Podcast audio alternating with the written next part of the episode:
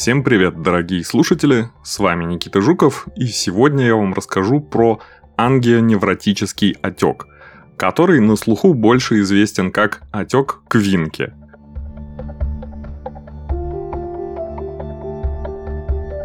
Это состояние названо по имени немецкого врача Генриха Квинки, впервые описавшего его в 1882 году данные о частоте ангионевротического отека ограничены, хотя он поражает как взрослых, так и детей и не является редким заболеванием.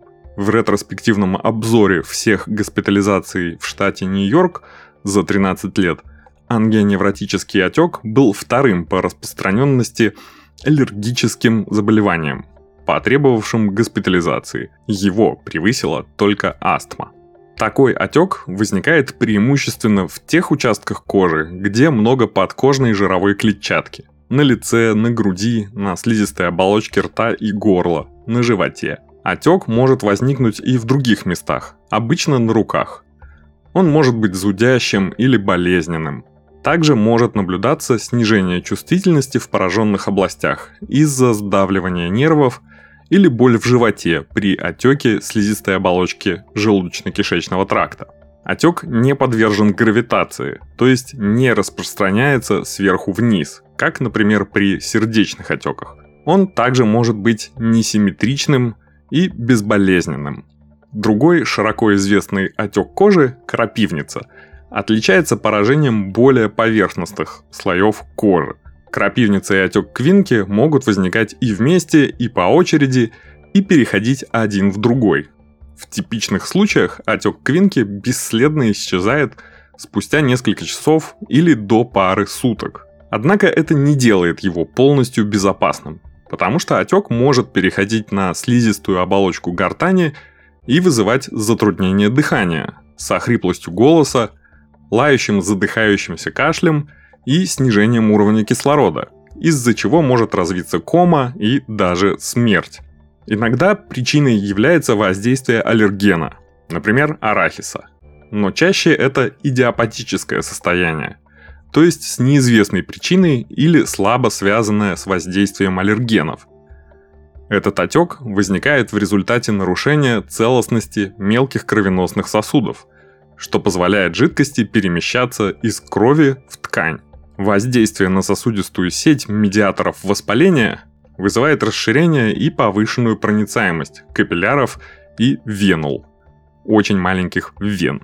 Жидкость скапливается асимметрично в местах, где сосудистая сеть изменена. Проявления ангионевротического отека кардинально отличаются от отеков, связанных с сердечно-сосудистыми, почечными или печеночными заболеваниями, вроде сердечной недостаточности, почечной недостаточности или закупорки вен, тромбоз. Ангионевротический отек может быть как наследственный, так и приобретенный. Приобретенный обычно возникает из-за аллергии и сопровождается типичными симптомами аллергической реакции. Высыпание на коже вроде крапивницы, покраснение, генерализованный зуд, сужение бронхов, першение в горле – и снижение артериального давления. Это может быть в том числе аллергия на лекарства. Чаще всего на ингибиторы АПФ – ангиотензин превращающего фермента, которые используются для контроля артериального давления. Эти препараты блокируют фермент АПФ, он хуже разрушает вещество под названием брадикинин, которое накапливается и может вызывать такой отек. Приобретенный тип отека опосредован разрушением тучных клеток, как реакции при попадании аллергенных продуктов питания или укусов насекомых. Обычно выделяется гистамин. Это один из основных медиаторов аллергии, поэтому такой тип отека квинки также называют гистаминергическим или гистаминовым.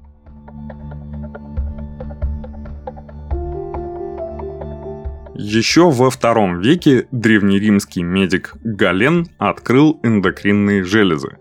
А вот о существовании надпочечников люди не знали вплоть до 16 века.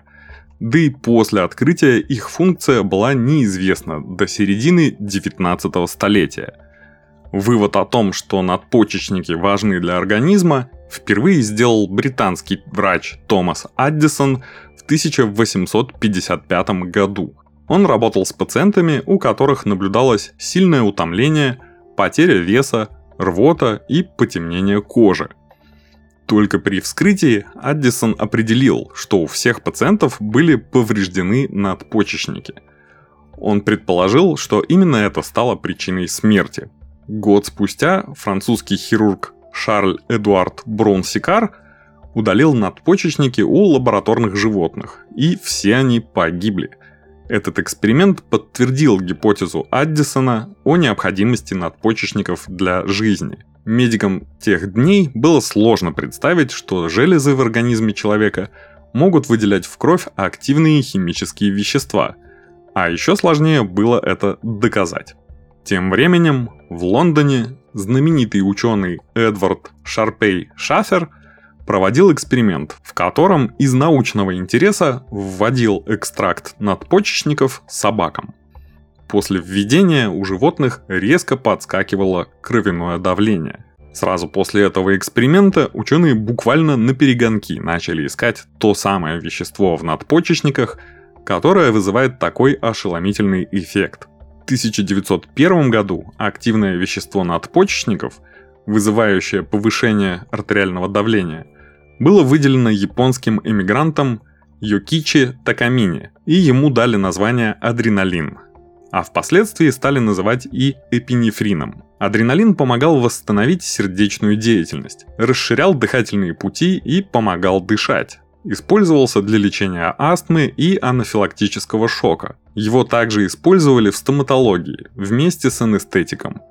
А сегодня адреналин все еще применяют при отеке квинки.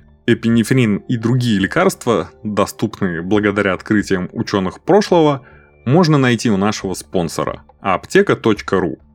Зайдите на сайт или скачайте приложение. Благодаря аптека.ру можно легко заказать нужное лекарство – и другие аптечные товары для себя или своих близких из других городов. Заказывать можно прямо на сайте аптека.ру, а купить заказанный товар в любой аптеке-партнере, находящейся возле дома, работы или другой точки города, которая вам удобна. Также аптека.ру предлагает скидку 20% на первый заказ всем новым пользователям. Акция действует на все товары до 31 мая 2022 года.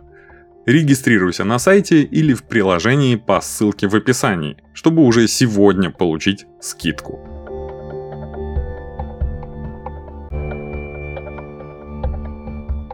Наследственный ангионевротический отек существует в трех формах, каждая из которых вызвана генетической мутацией, которая может наследоваться. Механизмы развития достаточно изучены, но слишком сложны для краткого объяснения – проще всего сказать, что наследуется некоторая повышенная чувствительность отдельных компонентов иммунной системы, связанной с брадикинином. Индуцированный брадикинином отек не сопровождается типичными крапивницей, спазмом бронхов или другими симптомами аллергических реакций. Он имеет несколько более длительное течение. Обычно развивается в течение 24-36 часов и проходит в течение 2-4 дней. При этом типе ангионевротического отека связь между провоцирующим фактором и появлением симптомов часто не очевидна. При ангионевротическом отеке, вызванном ингибиторами ангиотензин превращающего фермента, отек может появиться в течение недели после начала или увеличения дозы препарата, или даже после нескольких лет его применения. Что же делать? При аллергическом отеке квинки предотвратить будущие приступы поможет избегание известных аллергенов и применение антигистаминных препаратов, таких как цитиризин. В тяжелых случаях ангионевротического отека, когда есть риск летального исхода, может потребоваться специальная аллергологическая терапия под названием десенсибилизация к предполагаемому аллергену, то есть снижение чувствительности организма. При хроническом течении могут также применяться стероидные гормоны. А вот при наследственном ангионевротическом отеке ситуация намного хуже. Единственным способом остается избегать конкретных раздражителей, потому что наследственный тип отека не реагирует на антигистаминные препараты, на стероидные гормоны и даже на адреналин. Лечение приступа – это внутривенное введение специального ингибитора C1 эстеразы из донорской крови, или хотя бы свежезамороженная плазма крови, содержащая такой ингибитор. Существуют препараты нового поколения – эколантит и икотибан, но они до сих пор стоят от 5 до 14 тысяч долларов за одну дозу. Как известно, аллергические реакции и связанные с ними состояния могут проявиться в любом возрасте, даже если всю жизнь у вас не было никакой аллергии – Просто, возможно, вам еще не попался нужный аллерген. Берегите себя от аллергенов и до новых встреч!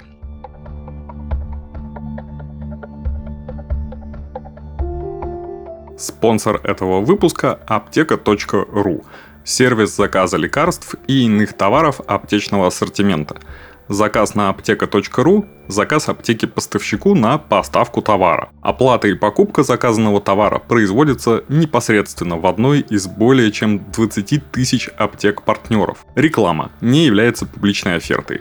Товары аптечного ассортимента могут иметь противопоказания. Перед применением рекомендуем ознакомиться с инструкцией или получить консультацию специалиста.